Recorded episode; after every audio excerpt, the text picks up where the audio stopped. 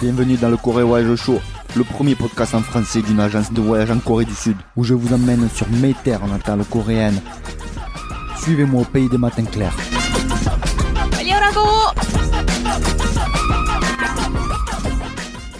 May I have your attention, please? Votre attention, s'il vous plaît. Comment allez-vous, chères auditrices et auditeurs, pour ce 23e épisode du Corée Voyage Show? Le nouvel an lunaire coréen Solal pointe à peine le bout de son nez et on se devait de marquer le coup en vous présentant un épisode très spécial pas forcément pour parler de cette fête, mais pour vous emmener dans un voyage culinaire plongé dans l'univers d'une invitée exceptionnelle. Elle anime une communauté sur Facebook qui s'appelle Cuisine coréenne créative au fil du temps, un groupe d'échange et de partage. Elle présente également son travail et sa passion en vidéo sur sa chaîne YouTube. Elle s'appelle Ajong et nous avons le privilège aujourd'hui de l'interviewer dans un long format agrémenté, assaisonné de poésie et de musique. Restez bien avec nous jusqu'à la fin car Jeanne et Julienne nous parleront d'une fête particulière qu'on célèbre également dans quelques jours. Mais rien de mieux pour se mettre dans le bain qu'un poème signé Ajong.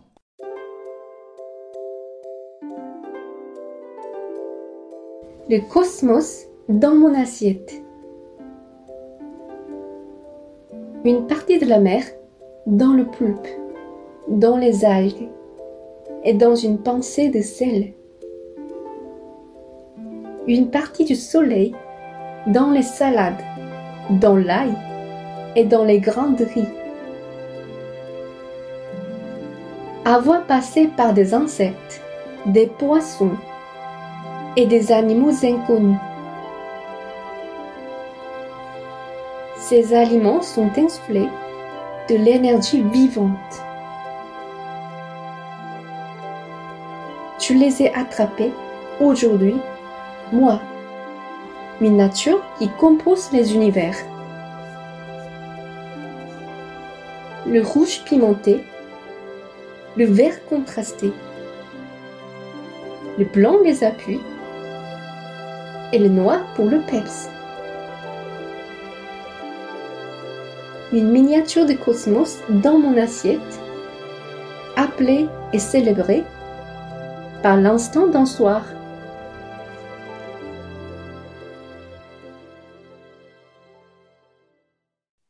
Alors, Adjan, on va commencer. D'accord. Déjà, merci hein, d'avoir accepté euh, notre invitation. Comment tu vas aujourd'hui? Tu vais très bien. Il pleut à l'extérieur, mais ça va. C'est samedi et tu, tu me sens bien. D'accord. T'as fait quelque chose de spécial ce matin, non?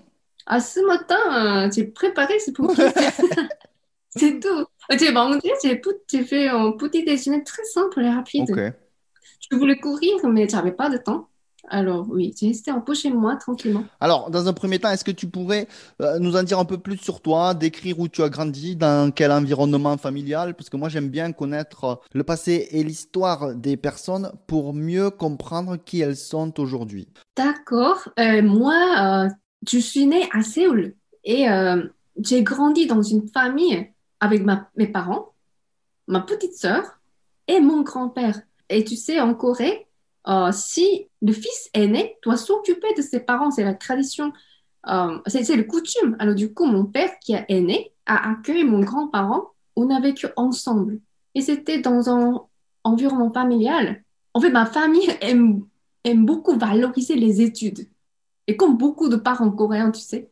Et dès que j'étais née, j'étais plongée dans cette ambiance des études, même si j'étais petite.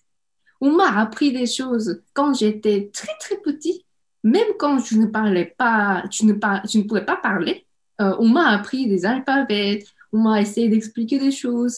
Alors, j'étais dans une ambiance des études. En fait, euh, en Corée, ma famille habitait dans un quartier pas très loin de Jeux Olympiques, parc des Jeux Olympiques. Mais après, euh, quand j'étais à l'école primaire, à la fin de l'année de l'école primaire, on a déménagé dans une autre ville qui s'appelle Bundang. C'est une nouvelle ville qui est située au sud de Séoul, mais pas très loin. Alors, c'est, c'est pas difficile de faire aller-retour euh, à Séoul. Euh, on a déménagé là-bas et ça a changé l'environnement. Ok. Et tu es, un, tu es fille unique ou tu as des frères et sœurs? Oui, j'ai une sœur, je suis, je suis aînée et j'ai une petite sœur qui est 12 ans moins que moi. Euh, et donc, ben, tu as une, euh, une relation assez particulière avec la France, hein, parce que ça fait 16 ans que tu habites en France. Et euh, moi, je me demandais à quel moment de ta vie est-ce que tu avais porté, tu avais eu cet intérêt pour, pour ce pays? À vrai dire, je ne sais pas exactement quand, mais je pense que j'ai vu dans des livres, dans la télé, ou j'ai écouté dans la radio, ou, ou, j'étais en tout cas exposée des informations qui racontaient de la France et ça m'a donné une curiosité très forte. Je me suis dit que tu vis en Corée, mais le monde est grand et il y a un pays qui, qui est très loin de la Corée, mais il vit autrement. Ça m'a donné une sorte de fantasme parce que euh, ce pays semblait très différent de la Corée. C'est vrai qu'il y avait une sorte de fantaisie et un peu de romantisme parce que la France est très forte pour ça dans la communication. Et euh, comme beaucoup d'autres personnes en Asie, on avait cette image de France, mais surtout, j'étais attirée de France qui, qui montrait une, des cultures et, comment dire, une sensibilité qui est différente par rapport à la Corée. La Corée est un pays qui met beaucoup d'accent à la pragmatisme et la fonctionnalité. Oui, il y a es- esthétique aussi, mais euh, c'est pas le même approche où on ne donne pas tout à fait euh, la même importance aux mêmes choses.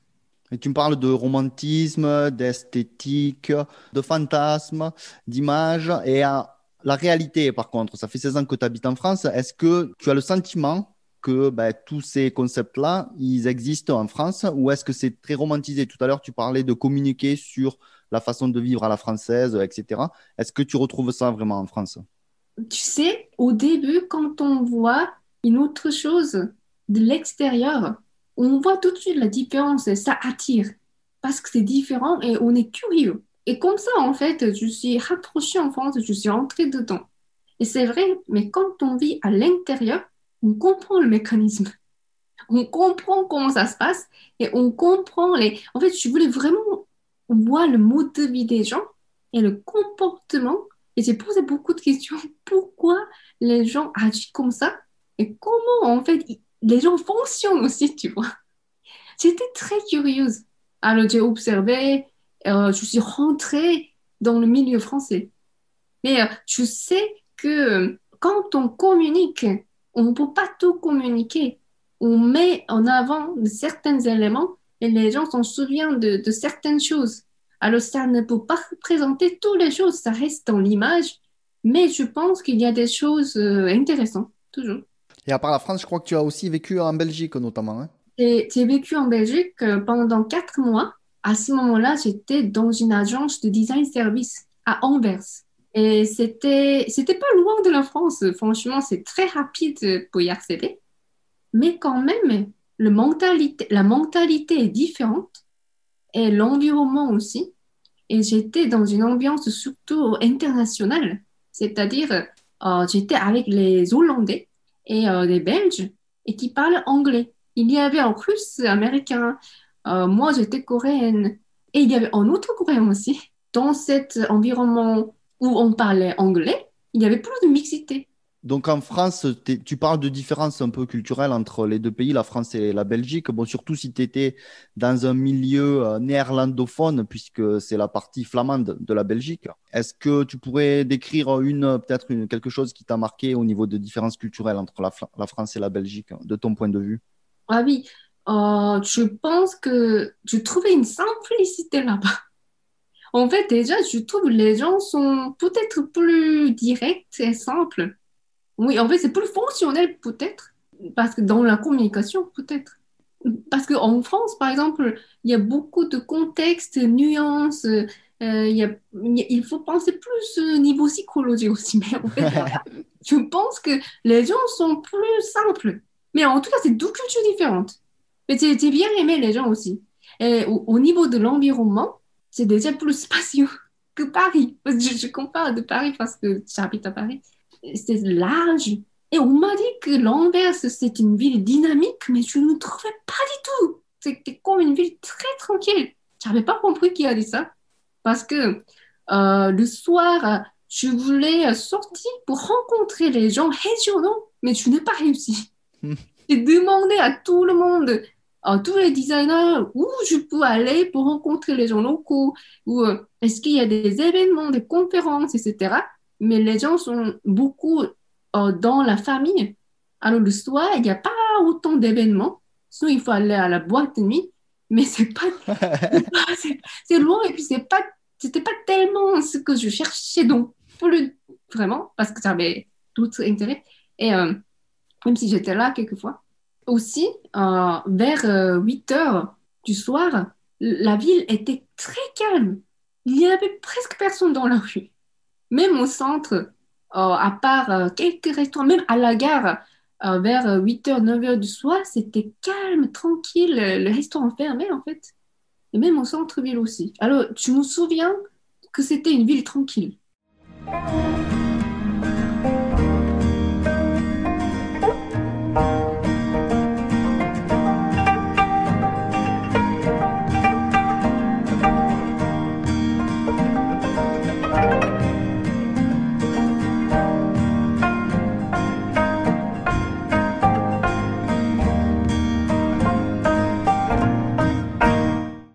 Donc tu étais inverse euh, pour le travail, hein, pour des raisons professionnelles. Justement, est-ce qu'on pourrait revenir sur ton euh, parcours professionnel?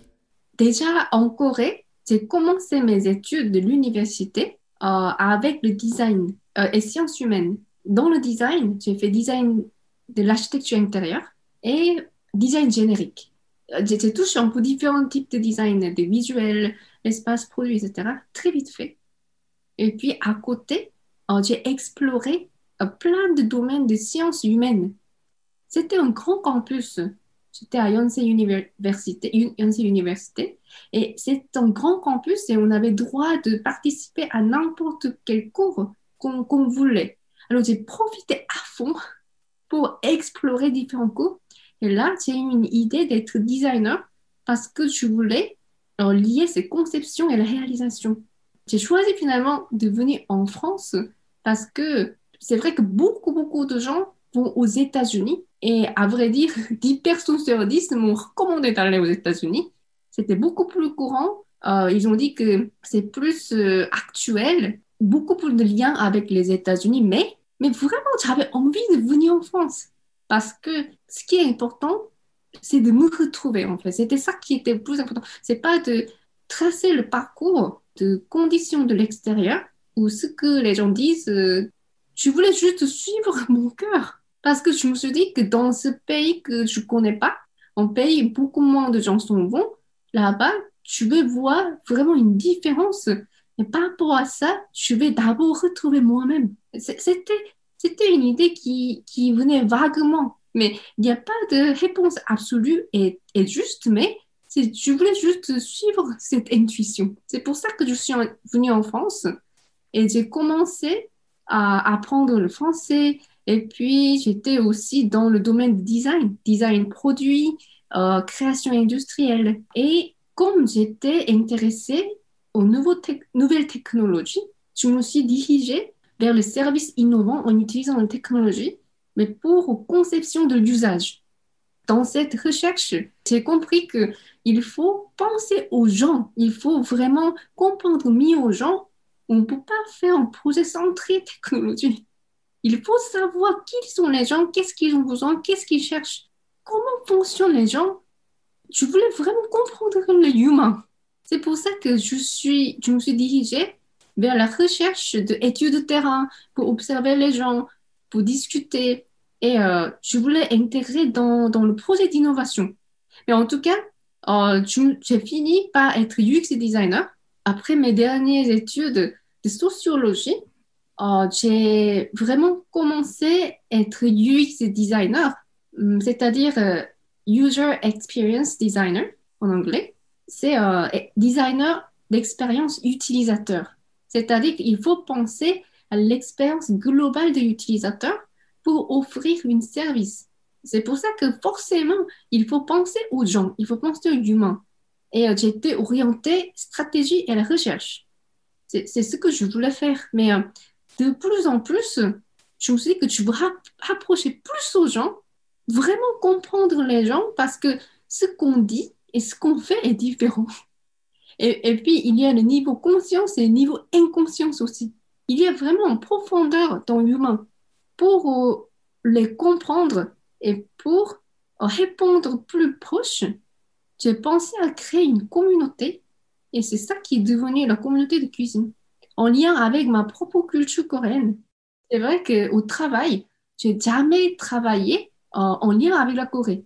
J'étais dans un environnement très francophone ou anglophone. Mais à côté de travail professionnel, j'ai gardé mes loisirs qui sont liés en Corée. Par exemple, j'ai pratiqué samulori pendant trois ans. Et là, j'ai euh, j'ai pratiqué tous les week-ends et j'ai participé à beaucoup de concerts aussi ensemble avec le groupe. Et puis là, j'ai rencontré pas mal d'artistes coréens. D'accord. Bon, on reviendra sur euh, bah, le volet cuisine parce que c'est euh, ça fait partie de tes activités et puis euh, le volet musique dans Samunori.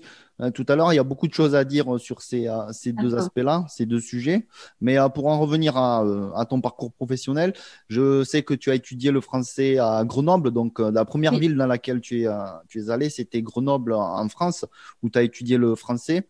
Et puis euh, ensuite, tu parles de UX designer, donc euh, designer d'interface pour améliorer l'expérience utilisateur, en gros. Est-ce que euh, c'était aussi à Grenoble que tu as travaillé ou euh, Ah non, en fait, non, c'est à c'est à Paris. Paris, ouais. C'est bien après. J'étais d'abord à Grenoble pour apprendre la langue et j'ai passé à Marseille un an. Après, je suis venue à Paris et là, j'ai j'ai fait, avant d'être UX design, j'ai fait d'autres types de design aussi. Finalement, je me suis dit qu'il faut lier. En fait, tout est lié à l'expérience. Il faut connecter et avoir une vision globale. Et je me suis dit que c'est là, en fait, tu dois être UX, euh, User Experience Designer. Mais dans le marché, c'est vrai que c'est très restreint au sens que euh, dans beaucoup de cas, c'est concentré à la euh, conception et production de l'interface. Mais je voulais voir plus global pour penser au concept de service et avec une créativité. Et ça, euh, en fait, c'est beaucoup de cette envie, j'aime beaucoup, j'aimerais expérimenter mes idées, mais c'est vrai que quand on travaille, on ne peut pas le faire parce qu'il y a l'enjeu de l'entreprise, c'est normal. C'est pour ça que je me suis dit qu'il faut faire ça à côté.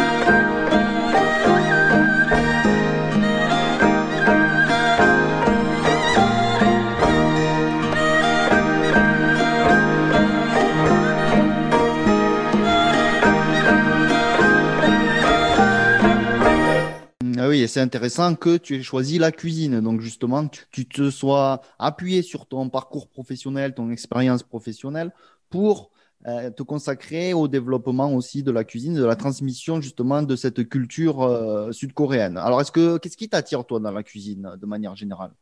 Ah, la cuisine, pour moi, c'est un moyen très, très, très intéressant de développement personnel. Et en fait, euh, si on mange bien et si on sait préparer des bons plats équilibrés, qui s'adaptent, qui est adapté euh, aux caractéristiques de chacun, on peut garder une très bonne santé. Et si on garde cette bonne santé, après, on a une force d'aller euh, vers notre rêve. On a une énergie. Et la cuisine, c'est une base. Et aussi, en cuisinant, on va expérimenter, on va goûter, et on va voir la réaction, on va sentir. Et tout ça hum, développe notre sensibilité et on va mieux comprendre soi-même. Et ça, ça va euh, développer le conscience de soi. Et c'est très intéressant. Et puis, euh, il y a une partie de créativité très intéressante. On va explorer, expérimenter sa propre univers. On va, on a envie d'essayer de nouvelles choses. Et si une fois, si on commence la cuisine, on va pas voir le plat pareil comme avant. Quand on voit, euh, quand on va au restaurant, on va goûter et ça va donner une inspiration. On va découvrir chaque fois, quand on rencontre d'autres personnes, on va découvrir son univers.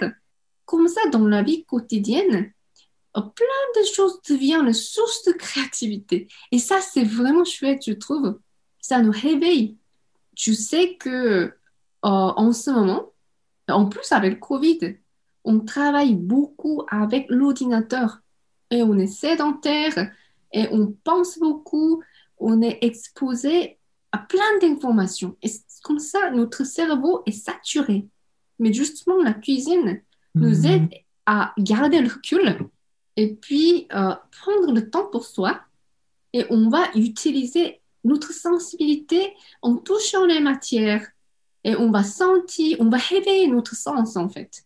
Quand on travaille ou quand on est devant l'écran, on peut pas, on est trop connecté, on est trop connecté dans la vie actuelle, mais la cuisine nous permet de déconnecter et reposer le cerveau et développer autre, autre sens. Mais ça, finalement, c'est bénéfique pour le cerveau. Le cerveau a besoin de repos. Et, et on peut être même plus en long terme, ça va aider le cerveau aussi. Tu parles de, oui, de la cuisine en tant que vecteur de communication, euh, vecteur aussi de bien-être, euh, pour euh, te procurer de l'énergie, de mm. plus d'énergie pour être plus productif et pour t'évader aussi, faire une pause hein, avec tout ce qu'on a, tout ce qu'on a à disposition, tous nos appareils connectés. et justement, ça permet, comme tu le dis, de vraiment se déconnecter de tout ça, hein. de lâcher prise, hein, comme on dit. Oui, aussi ça nous fait voyager. Tu sais, euh, même si on est chez soi, on peut voyager le monde. Et le, cuisine, la cuisine nous permet de faire ça. Parce que quand on cuisine hum, le plat d'autres pays, on va utiliser d'autres ingrédients, d'autres façons de faire. Et on va goûter euh, des, des aliments que d'autres peuples mangent.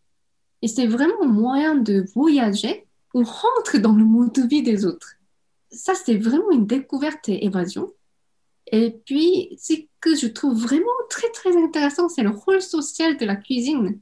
On peut mettre notre amour et notre affection dans des plats et on peut partager avec les gens qu'on aime.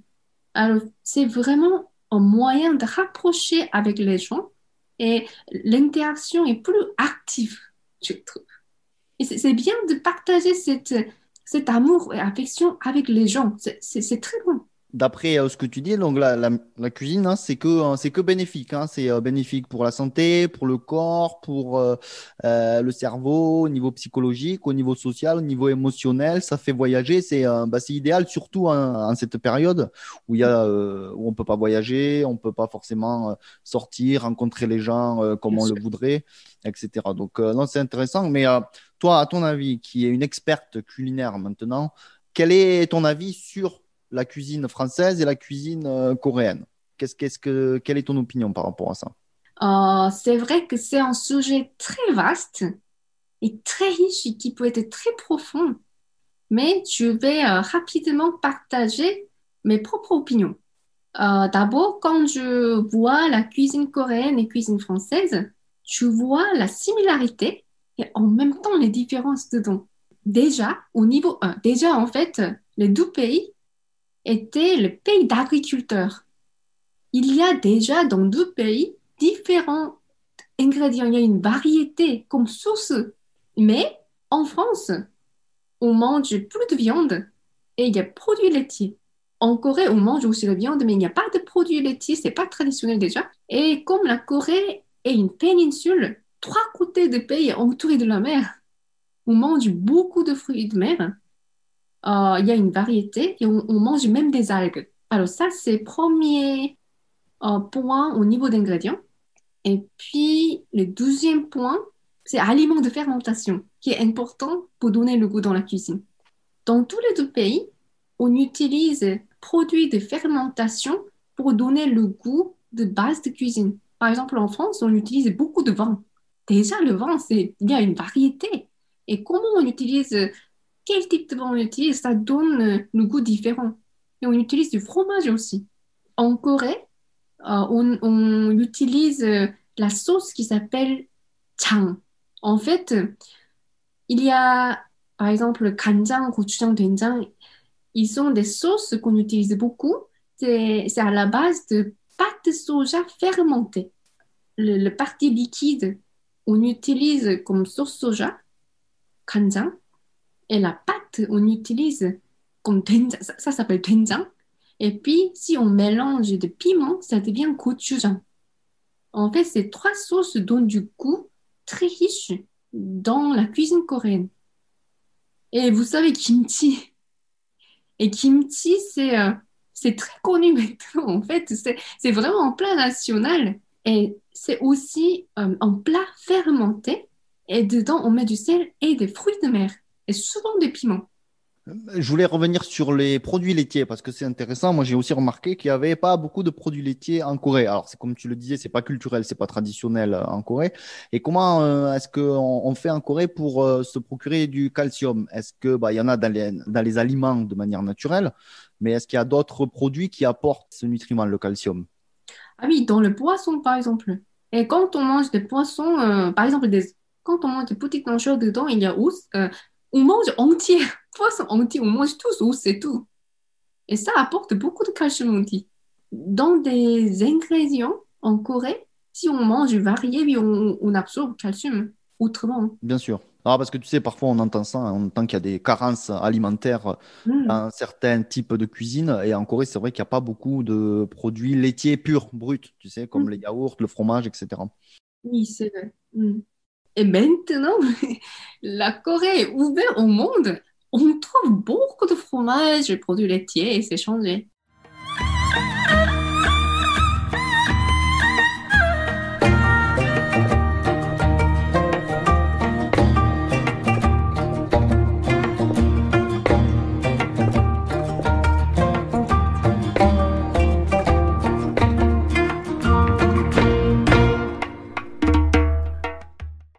A parlé des similarités, des similitudes entre les deux cuisines françaises et coréennes, mais qu'en est-il des différences? C'est la façon de constituer la table en France et en Corée et la philosophie de cuisine coréenne.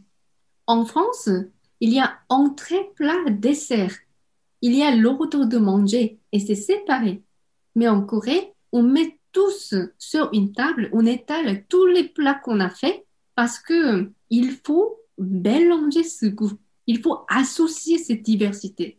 Il est important de voir sous ses yeux tous les ingrédients et, euh, on peut piquer, on peut prendre des choses qu'on aime et ajouter d'autres goûts. Euh, tu sais, en Corée, il y a le riz qui est le plus important, c'est l'aliment principal. Et avec ça, on goûte autres plats ensemble dans dans la bouche. Et le kimchi, on ne mange pas tout seul. Le kimchi est fait pour manger avec autre chose, avec la viande, avec des légumes, avec du tofu. Tu sais, en fait, kimchi est fait pour associer avec d'autres éléments dans la bouche. C'est pour ça que, il y a toujours un plat principal, plat d'accompagnement. Tu sais, c'est divisé pour associer. Euh, en Corée, l'harmonie de variété, c'est un facteur important à comprendre. Dans la cuisine coréenne, traditionnellement, quand on faisait une table, il fallait mettre différentes façons de préparer. Il y avait, par exemple, une grillade, une soupe, euh, un plat cuit à la vapeur, aussi cru comme salade. En fait, il y a un mélange des ingrédients, mais non seulement des ingrédients, mais aussi de différentes façons de faire. C'est vraiment en harmonie à respecter. Et aussi, la couleur de cuisine est très importante. D'ailleurs, je vais faire un sujet pour... Je vais traiter ce sujet euh, sur YouTube. Tu réfléchis comment faire parce que la couleur de cuisine coréenne est très importante. C'est une philosophie ancienne qui influence dans la cuisine euh, les cinq couleurs importantes. Oui, en fait, il y a cinq couleurs. C'est blanc, noir, jaune, rouge et vert bleu. En fait, euh, traditionnellement, il n'y a pas de différence entre le vert et le bleu. Et ces cinq couleurs représentent les cinq, cinq directions, tu vois, centre, nord, sud, est, ouest. En fait, c'est, un principe du monde. C'est, une, une vision du monde qui rentre dans le plat. En fait, il y a ces symboles de harmoniser. Et aussi, on mange des racines, des tiges et des feuilles. On mélange différentes façons, la viande, euh, et des fruits de mer et des légumes. et, et des graines, des légumineuses. C'est un mélange de harmonie, c'est très important. Et on considère la cuisine un peu comme le médicament aussi. Ça ne veut pas dire que c'est un médicament amer qu'on mange quand on est malade, mais les aliments sont précieux parce que, oui, ça, constitue la santé.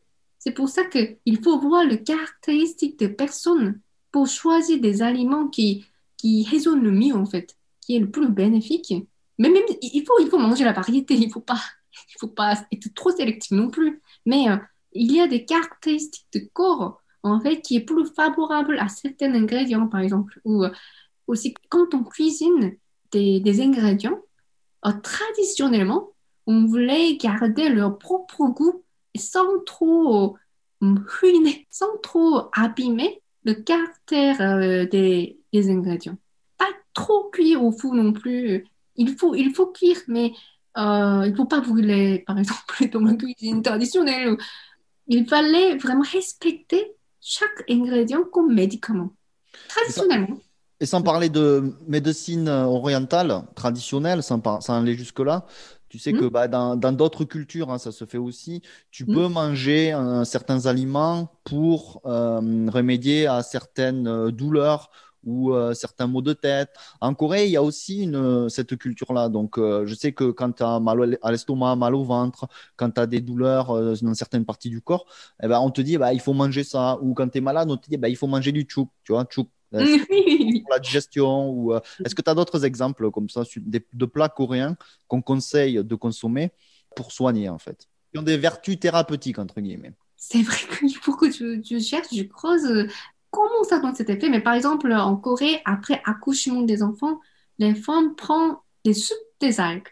C'est une coutume en Corée et euh, ça aide la femme de, de bien récupérer. Mais il faut que je cherche pourquoi pourquoi exactement. exactement ouais c'est miokguk c'est ça hein? Hmm, Mm. Yoko, par exemple, oui, pour euh, prévention de... euh, Quand, quand on a mal à la gorge, si on commence à tou- toucher, et quand on ne sent pas bien, traditionnellement, il y a un plat qu'on fait, par exemple, c'est le poire cuite avec un peu d'eau, et on met des jujubes, du miel, tu vois.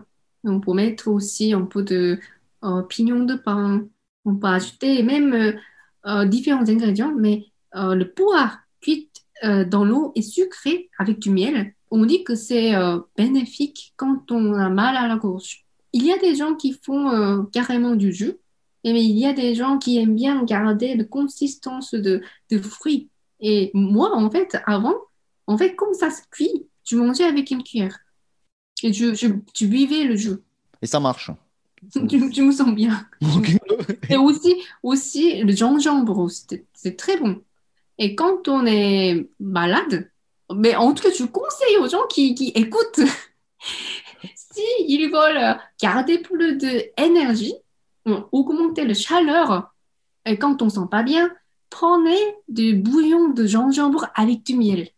d'accord ça bon. On écoutera tes conseils. Quand je n'irai pas bien je me ferai un bouillon de gingembre avec du miel C'est pas médecin non plus, mais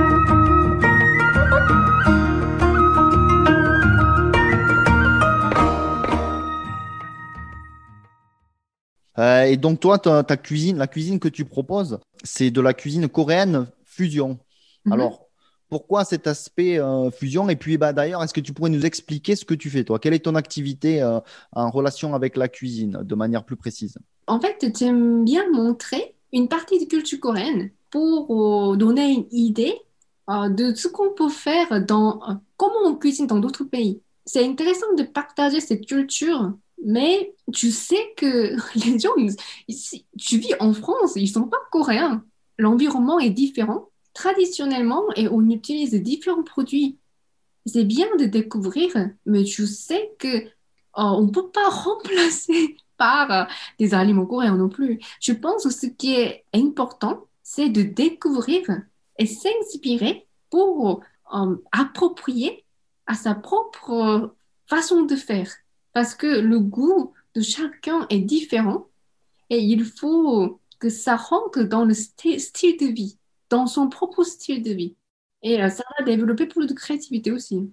Donc, euh, tu adaptes peut-être le goût un petit peu euh, de la cuisine coréenne au goût occidental, au goût français, en incorporant certains éléments. J'ai vu que tu faisais du kimbap avec, bon, il y a de l'œuf hein, traditionnellement, mais là, tu mets plus d'œuf avec du jambon que tu trouves aussi euh, en France. Donc, tu utilises les ingrédients que tu trouves en France et tu les incorpores dans un plat traditionnel, entre guillemets, qui est le kimbap, donc euh, l'équivalent du maki, hein, pour ceux qui Ah connaissent oui, pas. oui, c'est ça, exactement. En fait, euh, je pense que les deux choses sont intéressantes. Des fois, je montre euh, la cuisine vraiment coréenne parce que comme ça, on sait, on comprend le contexte.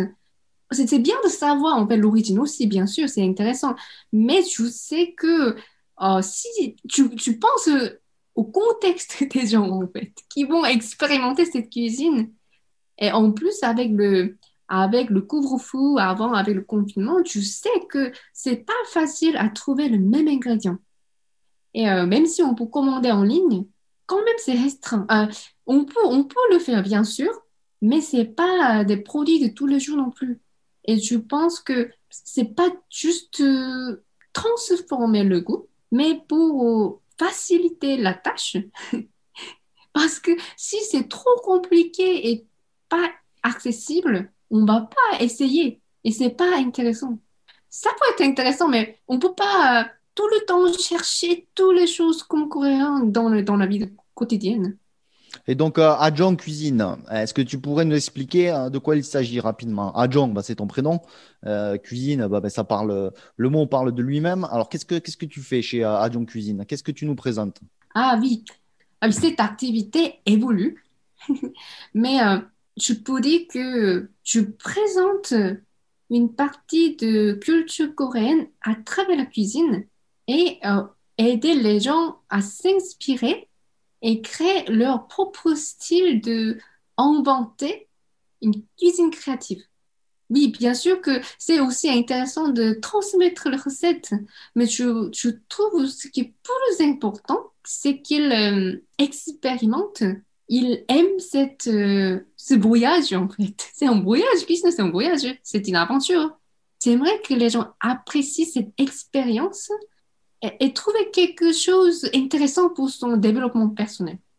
En fait, j'aimerais euh, encourager et donner une inspiration pour ce sens-là, pour que les gens se sentent bien et en bonne santé avec une bonne émotion.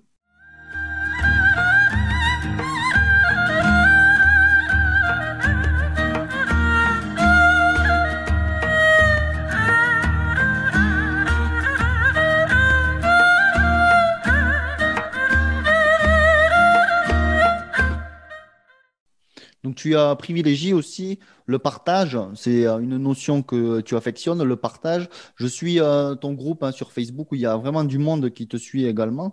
Et donc, il y a des personnes qui postent des photos de leurs plats également qu'ils ont confectionnés. Donc, ils suivent une recette que tu leur as proposée, mais aussi tu incites les gens et les personnes à faire leur propre plat, à être créatifs et Mhm. après à te les euh, montrer, à t'envoyer une photo de ce qu'ils ont euh, fait. Et puis après, euh, il y a un échange qui se crée à partir de, là. Donc ça, je pense que c'est vraiment quelque chose d'intéressant et ça correspond vraiment à, ton concept. Oui, en fait, je respecte beaucoup la diversité culturelle. Je voudrais justement euh, promouvoir les gens à réveiller leur propre sensibilité et la créativité. La cuisine coréenne, c'est un vecteur pour moi. C'est pas pour être coréen qu'on fait la cuisine coréenne, parce que c'est intéressant pour s'inspirer. Le but, c'est euh, de chacun, en fait, c'est vraiment réveiller euh, leur propre personnalité et la santé, c'est ça en fait. Et en parlant de santé, toi, qu'est-ce que tu fais par exemple pour euh, garder la forme, pour garder la santé, pour euh, prendre soin de ton corps, de ton esprit, de ta, ta santé mentale? Qu'est-ce que tu fais? Hum, déjà, je pratique du sport. Mais avant, je faisais plus euh, dans le salle de sport, je dansais aussi, mais en ce moment, je fais des sports légers, mais régulièrement dans la vie quotidienne, euh, avec le course à pied. J'essaie de courir le matin, trois, quatre fois par semaine au moins, euh, parce que, mais, mais c'est pas long, tu cours juste 20 minutes, pas plus, en général. Mais après, si j'ai, si j'ai envie, je peux courir plus longtemps. En fait, je donne importance de garder cette régularité. Et c'est pour bien chauffer le corps le matin. En fait, pour avoir le dynamisme, pour insuffler le dynamisme le matin. Bah, à quelle heure tu vas courir? Ah oui, mais ça, ça pas... Mais souvent, entre 7h30 et euh, 8h30. Et tu euh, fais toujours le même parcours? C'est euh, plat, ça monte, ça descend? Euh, c'est plat. c'est à côté de chez moi. C'est vraiment autour de euh, quartier. C'est bon. En fait, c'est pas. Donc, je suis pas malheureusement à côté de Pâques, mais j'essaie de faire avec le moyen que je peux. Tu ne mets pas trop de barrières. Tu fais juste une course rapide, 20 minutes pour chauffer le corps. C'est tout. Et si j'ai le temps, je vais aller euh, un peu plus loin. Petit footing le matin pour commencer la journée, bien commencer la journée, pour te donner aussi de l'énergie. C'est Oui. important de euh, faire du sport le matin. Bon, après, n'importe quel moment de la journée, mais ça donne euh, peut-être de la motivation aussi. Et Oui. euh, ça réveille certains euh, sens pour que, comme tu disais, chauffer ton corps et puis bah, euh, forcément, par conséquent, préparer ton esprit à la journée que tu vas passer. Et de- ça fait longtemps que tu cours ou c'est quelque chose de récent? Quand même, ça fait certain temps. Mais oui, c'est vrai que tu n'es pas tout le temps couru. J'étais aux salles de sport aussi. Mais avec le confinement, j'ai arrêté les salles de sport. J'aime beaucoup euh, faire la musculation. Euh, En fait, c'est pas pour grandir le muscle non plus, mais muscle est très important parce que c'est la source de l'énergie. Il faut quand même euh, euh, garder le muscle. Et ça brûle les calories. Euh, c'est très bon pour garder la force et la santé. Mais ça, au niveau de musculation, c'est restreint maintenant. Et tu me dis, il faut vraiment trouver une façon de, de faire ce- cet exercice. Et pour continuer de parler de passe-temps, d'activité au niveau personnel, quel lien as-tu gardé avec la Corée? Fréquentes-tu euh, une communauté coréenne à Paris ou pratiques-tu une activité artistique au sein de cette communauté? Hmm. Oui, Euh, comme je t'ai dit tout à l'heure, j'ai pratiqué Samulori pendant trois ans, de 2008 à 2011. Alors ça date en fait, mais j'ai vraiment adoré cette expérience. J'ai adoré parce que c'était une redécouverte pour moi hum, de ma propre culture coréenne. Samulori, tu connaissais en Corée, bien sûr. C'est, quelque chose d'ethnique et on entend des fois, mais je trouvais ça bruyant. Je me suis dit qu'il n'y a pas de mélodie, c'est la percussion et ça fait des sons brutaux, etc. Mais en fait, j'ai redécouvert ça à Paris. C'était impressionnant quand j'étais dans un concert de Samulori parce que j'étais, j'étais immobile parce que ça m'a tapé tellement fort ce son. Ça m'a résonné mon cœur, ça m'a résonné ma tête. Et euh, comme je trouvais, euh, c'est une sorte d'énergie et ce qui me manquait dans ces sons. Alors, juste après le concert, je suis allée voir le groupe en disant que tu veux commencer, tu veux apprendre Samulori. Tout de suite après le concert, alors j'ai commencé à, à pratiquer avec eux en tant que débutante. Alors moi je connais le Samulnori, mais est-ce que tu pourrais expliquer en quoi ça consiste? Il y a, oh, Samul, c'est quatre instruments. C'est-à-dire, le premier, c'est euh, Kengwari. C'est un instrument comme petit comme métal, métallique. Et la personne qui joue Kengari, c'est le chef d'orchestre de Samulori, en fait. Il guide tous les autres instruments.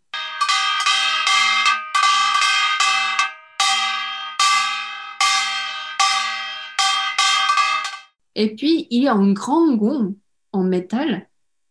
Ça s'appelle jin. Et ça donne le son très profond. Grave. Ça appuie, grave, et ça appuie. Et ça donne le rythme régulier, en fait.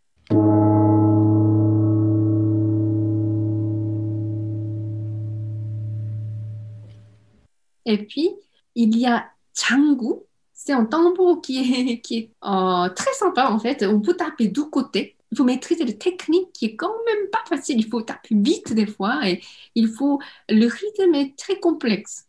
Ça, vraiment, ça demande un niveau et il faut beaucoup entraîner. mais c'est un instrument euh, vraiment génial.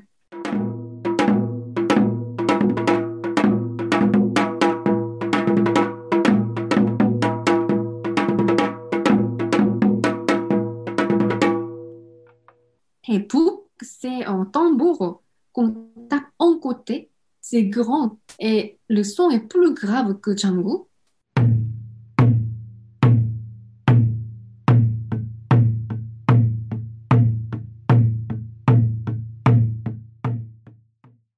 Et moi, j'ai joué ça, j'ai joué bouk. Parce que j'ai commencé avec le bouk. On m'a dit que c'est bien de commencer avec le bouk. Quand, quand on commence Samulori, je voulais faire Django au début, mais on m'a dit que c'est trop compliqué.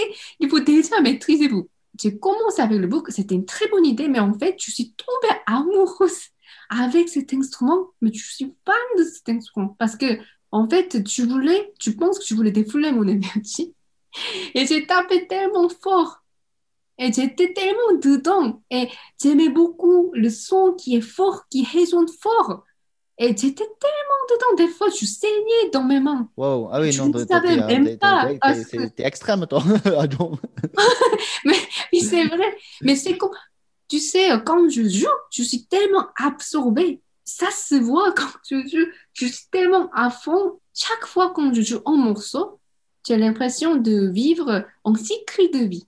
Dedans, il y a différentes émotions. On commence lentement et des fois on accélère et ça explose et ça devient plus lent. Et c'est pas comme la musique occidentale, tu sais. C'est pas régulière, mais c'est comme élastique. Il y a une, souplesse dans la conception, dans la façon de... euh, la composition n'est pas pareille, l'esprit n'est pas pareil. En fait, moi, en jouant le book et Samulori, vraiment, je me suis dit que c'est un autre monde de musique. J'ai appris ça. Euh, et puis on les voit, hein, les joueurs de Samunori, certains rentrent même dans un état presque de transe.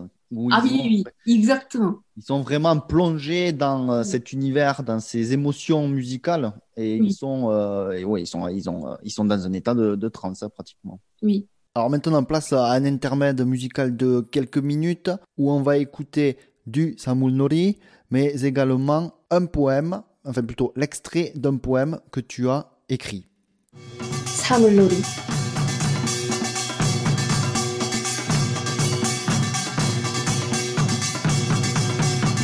누군가에게는 솜일지 모른다. 북의 리듬은 공간을 떨게 하고 쇠는 넘쳐흐르는 가죽의 리듬을 가른다. 혼돈의 폭풍 몰아치는 허리케인의 중심에 둘러싸인 채로 소리치는 리듬을 듣고 있으면 나의 심장은 뛰고 그 리듬을 흡수한다. 나의 머리는 진동하고 영혼을 울린다. 이 음악은 오래전 샤먼으로부터 왔다. 음악이 인류의 예식이었을 때 신비로운 리듬 늘어지는 유기체 리듬이 이 숫자들은 무엇일까? 세상을 인식하는 이 상징들은 무엇일까? 먼 길을 지나오며 시간이 흘러 만들어진 사람과 사람의 손을 거쳐 그들 몸의 리듬으로 만들어진 그들의 구름, 그들의 비, 그들의 천둥, 그들의 대지가 타악의 오케스트라로 변형되어 그들의 자연 이야기는 나에게 전해진다. 나는 내 조상, 그들의 메시지를 듣는다. 그들을 만나고 지금은 내가 연주한다. 그들의 그리고 우리의 리듬인 한국의 타악, 사물놀이를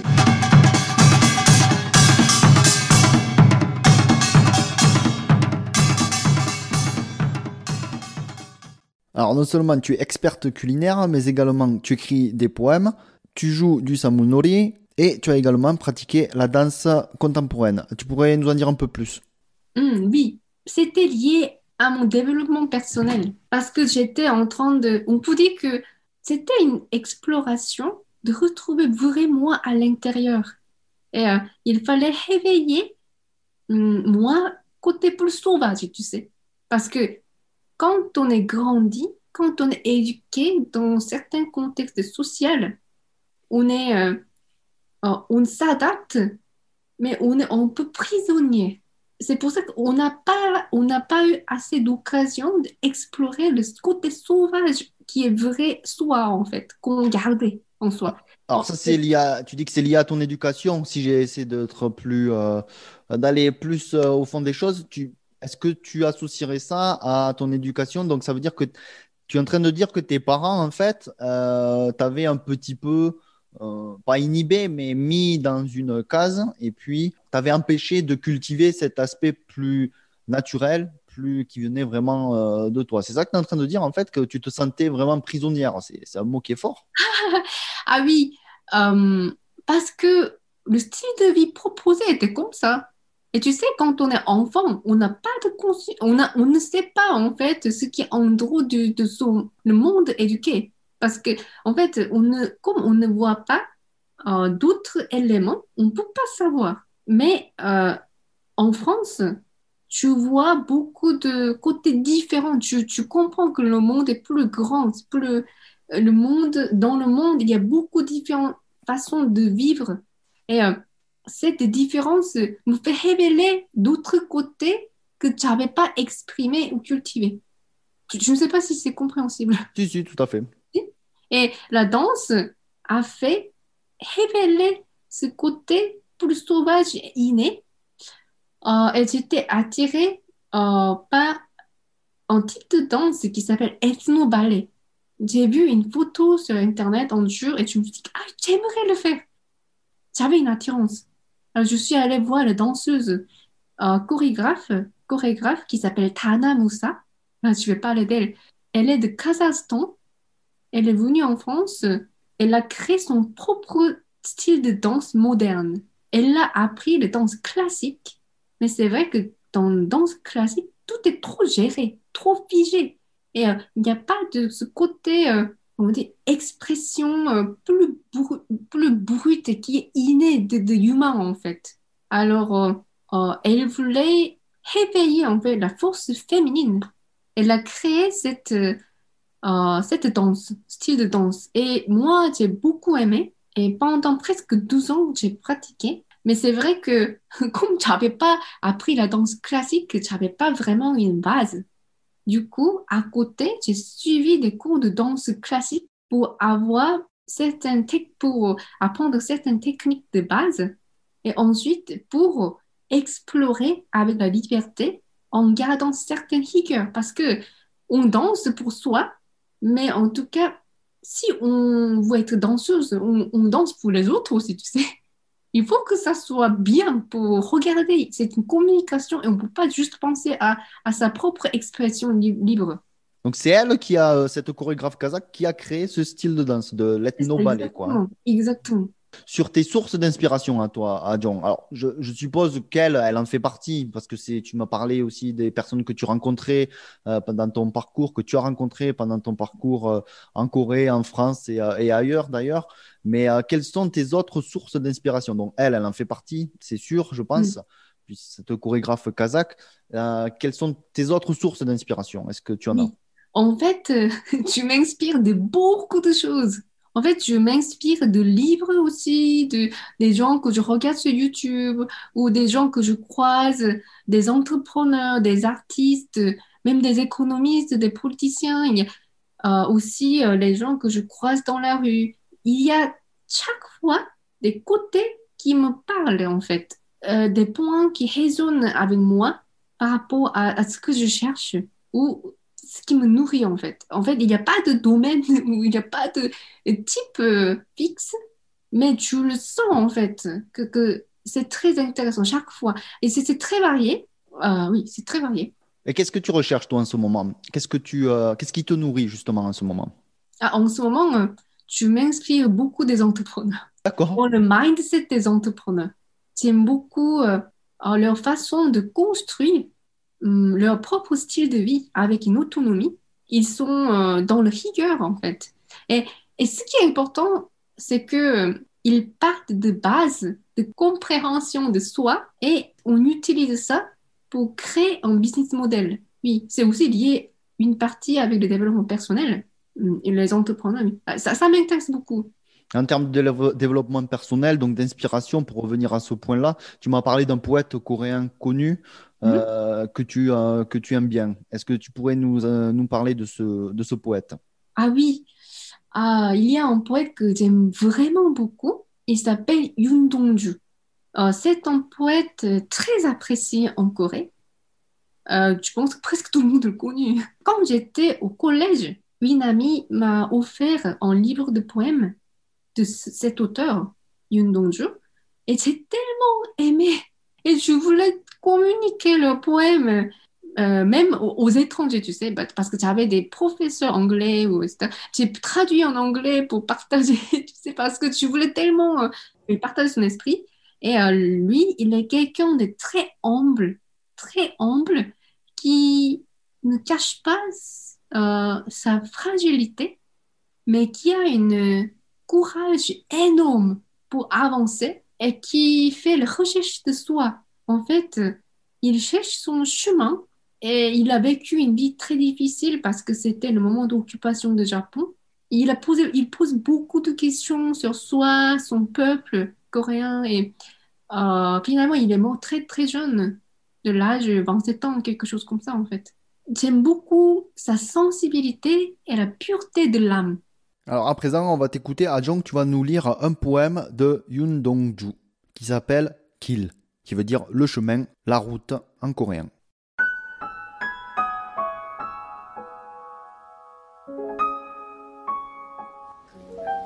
길 윤동주 잃어버렸습니다. 무얼 어디다 잃었는지 몰라 두 손이 주머니를 더듬어 길에 나아갑니다. 돌과 돌과 돌이 끝없이 연달아 길은 돌담을 끼고 갑니다. 담은 쇠문을 굳게 닫아 길 위에 긴 그림자를 들이우고 길은 아침에서 저녁으로 저녁에서 아침으로 통했습니다. 돌담을 더듬어 눈물 짓다 쳐다보면 하늘은 부끄럽게 푸릅니다.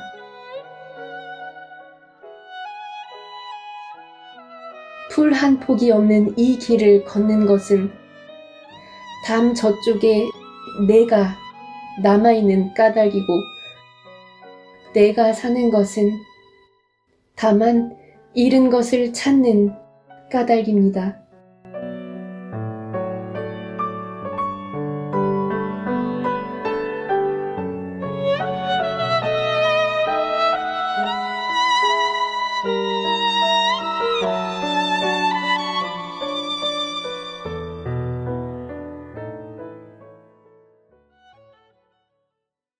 Tu écris toi-même euh, des poèmes, quels sont les thèmes qui reviennent dans ce que tu écris? Sans aucun doute, le thème de la cuisine. hein. Oui, euh, j'ai écrit un poème pour l'instant pour la cuisine, mais j'ai écrit euh, sur les différents sujets, souvent liés à, à ce que j'ai réalisé dans la vie et ma vision du monde, euh, et ce que j'ai vécu, lié à le développement personnel, etc. Alors c'est varié. Oui, j'ai effectivement euh, euh, écrit un poème sur la cuisine aussi. D'ailleurs, on a eu la chance euh, d'écouter ce poème-là en début d'émission. Mais pour revenir aux entrepreneurs, tu me disais que c'était une de tes sources d'inspiration en ce moment. Toi, est-ce que dans tes projets futurs, c'est quelque chose que tu aimerais devenir, une entrepreneuse? Oui, j'aimerais beaucoup. Je rêve euh, parce que j'aimerais être euh, autonome pour pouvoir faire des projets qui tiennent à mon cœur. J'aimerais hum, choisir mon style de vie et j'aimerais le construire. Et ça va me donner, euh, ça va me permettre le temps euh, et aussi euh, la source pour continuer des projets de création et partager aussi. Bon, après, entrepreneuse, entrepreneur, ce sont des termes qu'on utilise un peu partout. Pour moi, la façon dont je vois les choses et en connaissant tes activités, tu es déjà une entrepreneuse, mais tu aimerais aller plus loin dans ta démarche. Hein? C'est-à-dire, j'aimerais pour la durabilité, pour garder une durabilité de ce que je fais, tu ne veux pas, tu veux pas arrêter en fait cette aventure. Pour ça, il faut que je crée petit à petit le modèle économique qui me correspond. Et ça restera un lien avec la Corée, bien sûr. Hein. Euh, je pense, parce que il y a beaucoup de choses à partager. En fait, quand je dis Corée, ça va faire voyager, ça va faire découvrir autre facettes du monde. Mais je pense que au fond, ce que les gens cherchent, c'est les valeurs universelles. En fait, ils regardent le Corée, mais au fond, ils trouvent la valeur qu'ils apprécient. C'est pour ça que finalement, c'est le raisonnement avec chacun en soi. Oui, bien sûr, il y a des valeurs universelles et humaines qu'on retrouve dans toutes les sociétés, ça c'est certain. En France, à ton avis, est-ce que la Corée est représentée et les thèmes de la Corée sont abordés de manière approfondie? Quel regard portes-tu, toi, sur la manière dont est représentée la Corée en France? Ah, la culture coréenne est bien représentée. En France? Hmm, Tu peux dire non, hein. Oui et non. Je pense oui et non. Parce que tu sais, tu sais, euh, il y a beaucoup de tribus en France. Tu sais, on ne peut pas dire que c'est un peuple qui pense tous la même chose. Mais, mais tu sais, moi, j'étais dans un environnement de travail qui est très, très francophone. Et là-bas, la Corée n'était pas connue. Et surtout, les gens âgés, et qui ne sont pas exposés sur YouTube ou réseaux sociaux. Ils ne regardent pas beaucoup d'informations sur la Corée. Ce qu'ils connaissent, c'est Corée du Nord. Kim Jong-un, c'est ce genre de choses qu'ils connaissent. Mais je vois que avec YouTube ou Facebook, avec différents moyens de communication, les gens voient différemment la Corée, surtout avec le drama, surtout beaucoup avec le drama et aussi avec le K-pop il découvre la Corée et là qui donne envie aux gens de voir plus euh, dedans. Mais je sais que ça ne représente pas tous les peuples non plus. J'ai vu beaucoup, beaucoup, beaucoup de Français qui ne connaissent pas de Corée. Il y a beaucoup de gens qui ne connaissent pas et qui gardent un stéréotype de l'Asie en général, en fait. Hmm. Qu'est-ce que tu as, qu'est-ce que as retrouvé comme stéréotype sur l'Asie? Ah, sur l'Asie? Ah, Hmm. Non, mais vas-y, tu peux, tu peux le dire à John. Hein. c'est libre, c'est libre. Ah oui, on est libre. Oui, c'est vrai. En fait, des fois, je trouve qu'ils ont un orientalisme, tu sais. Alors, même si euh, aux États-Unis, par exemple, le terme orientalisme hein, est sujet à beaucoup de débats et de polémiques, euh, je ne sais pas ce qu'il en est en France exactement, bon, c'est pas le sujet, hein. mais euh, orientalisme, c'est un terme intéressant. développe. ah oui, parce que tu sais, les Occitans est venu à l'Orient. Euh, fin, hmm, en tout cas, euh, fin 1800, début 1900. En fait, les Occitans sont venus en Orient et ils ont essayé de coloniser. Ils voulaient chercher le marché pour vendre après l'industrialisation, etc. Et ils ont venu avec l'idée de colonisation. Mais l'Asie avait un autre mode de vie et autre façon d'évoluer dans la société, avec autre philosophie. Et du coup, avec cette force moderne, l'Asie était colonisée avec cette mentalité occidentale. Mais si on regarde purement ce point de vue de colonisation qui reste beaucoup dans, dans la tête des âgés, je pense, en fait. Les personnes âgées? Hmm. Les personnes âgées ou euh, les gens qui regardent l'Asie, ils ne voient pas vraiment le profondeur dedans. Il regarde juste avec le plan économique ou euh, le sujet actuel qu'on parle dans le média occidental. Mais euh, c'est souvent très superficiel. Ils ne connaissent pas. Et par exemple, je vais parler de Covid. Exemple de Covid. Très honnêtement, la Corée est en train de bien gérer cette crise sanitaire euh, avec une bonne technologie et aussi le gouvernement qui essaye de communiquer en transparence et la coopération de peuples coréens hum, les gens comprennent, euh, ils pensent aux autres. Alors, on veut vivre tous, survivre ensemble. Il y a une, euh, collectivité qui aide à, faire sortir ensemble. Mais cet point, l'expérience, expertise qui est beaucoup utilisée en Corée, n'est pas très bien communiquée ici, par exemple. Je pense que en Asie, il y a des choses à apprendre. Mais des fois, je trouve que les Français ont beaucoup de fierté et nostalgie dans ces passés prestigieux. Et ils regardent pas ce qui se passe au monde, ils sont dans leur image. Justement, en revenant, pour revenir sur le, ce terme, hein, ce concept d'orientalisme, tu parlais du 17e, 18e, euh, plutôt 19e siècle où euh, il y a une colonisation de l'Occident euh, vers l'Orient. Et là, on parle de la vision occidentale sur le monde oriental hein, dans ce contexte. Et est-ce que, donc tu disais que c'était, on retrouvait ce type de façon de penser, de mentalité chez les personnes plus âgées en France euh, est-ce que tu penses que ben, c'est quand même s'ils sont restés ancrés dans des valeurs et des idées du 18e, 19e siècle, euh, il y a quand même beaucoup, de retard. Après, rester ancré dans ces idées, ça reste un dénominateur commun quand on parle de euh, vieille génération, en Corée également. Hein. Tu, tu sais, j'ai écouté une youtubeuse française qui est en Corée.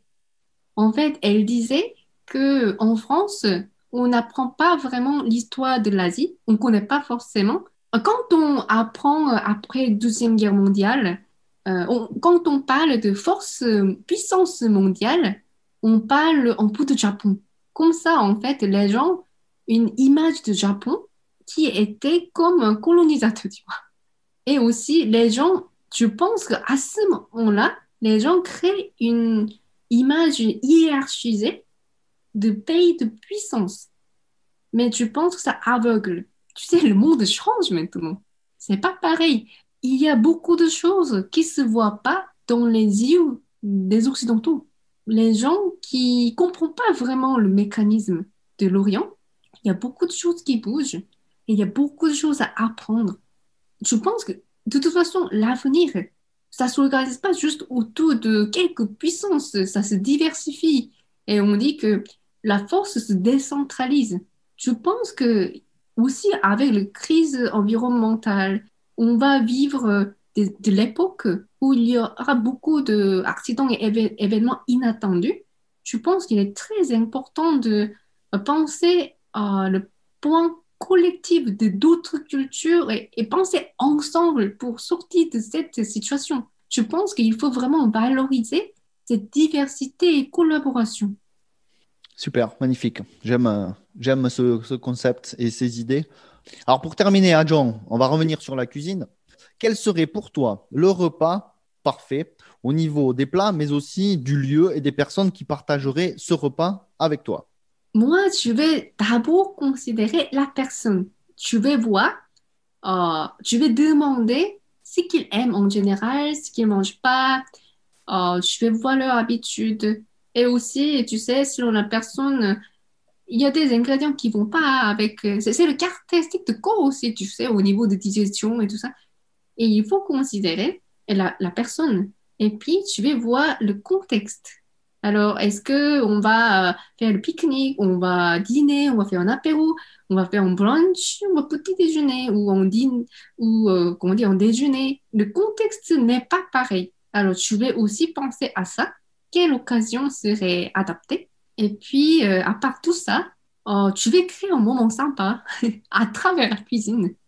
Et tu veux faire quelque chose euh, bon au goût, mais aussi qui est sympathique pour la découverte de l'univers, en fait, avec ma personnalité et créativité. Et puis, qui est bon pour la santé, qui est équilibré. Oui, mais des, fois, tu sais, moi aussi, je suis attirée aux choses euh, par le gourmandise. J'aime bien des fritures aussi, des fois, mais, mais euh, j'aimerais quand même essayer de équilibrer et faire de bonnes choses. Et en termes de créativité, quels sont tes prochains euh, plats que tu aimerais créer et confectionner Sans trop dévoiler de secrets hein, ou de... tu veux faire déjà ce week-end En fait, j'ai plein de choses dans, dans la tête j'aimerais faire trop de choses. Mais euh, déjà aujourd'hui ou demain, je vais faire un brunch. Brunch, d'accord. Brunch inspiré coréen. Un brunch coréen, ça c'est intéressant. Ouais. Inspiré, fusion, ce sera fusion. Allez, on attend de voir un superbe le brunch à la coréenne. Et on peut pas se quitter maintenant sans aborder rapidement la thématique de Solal, le nouvel an lunaire coréen et la culture culinaire qui l'accompagne. Ah, hmm, oui, bien sûr. Et euh, déjà, le plus important, le plus représentant, c'est-à-dire le plus symbolique, c'est tteokguk. Tteokguk, c'est la soupe de gâteau de riz coréen. Ça symbolique. Quand on prend un bol de soupe, on gagne un an. Un an, On ouais. dit comme ça. Oui, alors tteokguk, c'est c'est obligé, tout le monde euh, va le prendre en Corée entière. Et puis, euh, pour le plat, il y a beaucoup de choses aussi. hein. Et euh, justement, je vais faire une YouTube. Je vais trouver une chose sur le namoul, les légumes assaisonnés coréens. Assaisonné, ouais, ouais. Oui, oui, c'est avec différentes couleurs. On va voir euh, dans presque toutes les tables de, de Solal ou Chuseok. Ça aussi, des petites crêpes, des petites crêpes. Euh, il y a des, oui, des poissons et aussi galbijjim, tu vois, tu vois.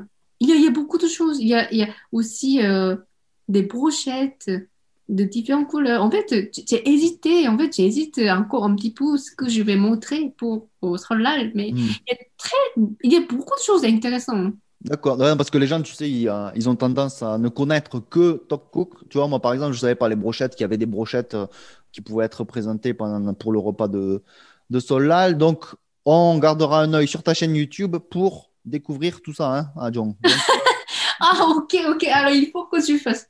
Oui. allez, splendide, Jong, je te laisse le mot de la fin. J'aimerais que les gens s'occupent bien de soi dans le quotidien. Mais quand, quand tu cuisines, tu sais, tu parles de cuisine, mais en fait, faire des petits gestes pour faire le soin et créer une bonne habitude de garder la santé, ça va être une bonne base pour aller vers son rêve.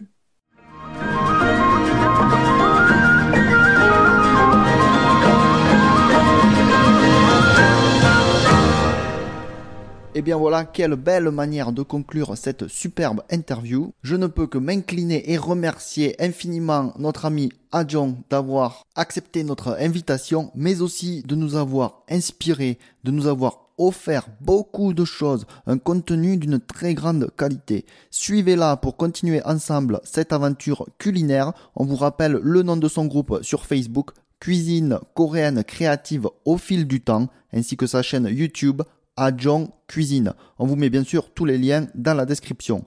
À présent, on finit en beauté et avec humour avec nos amis Jane et Giuliani qui nous disent tout sur cette fête qui n'est pas le nouvel an lunaire coréen mais qu'on célébrera ou pas d'ailleurs dans quelques jours. On reste tout de même dans la tonalité musicale de cet épisode. Petit clin d'œil à. Ouais,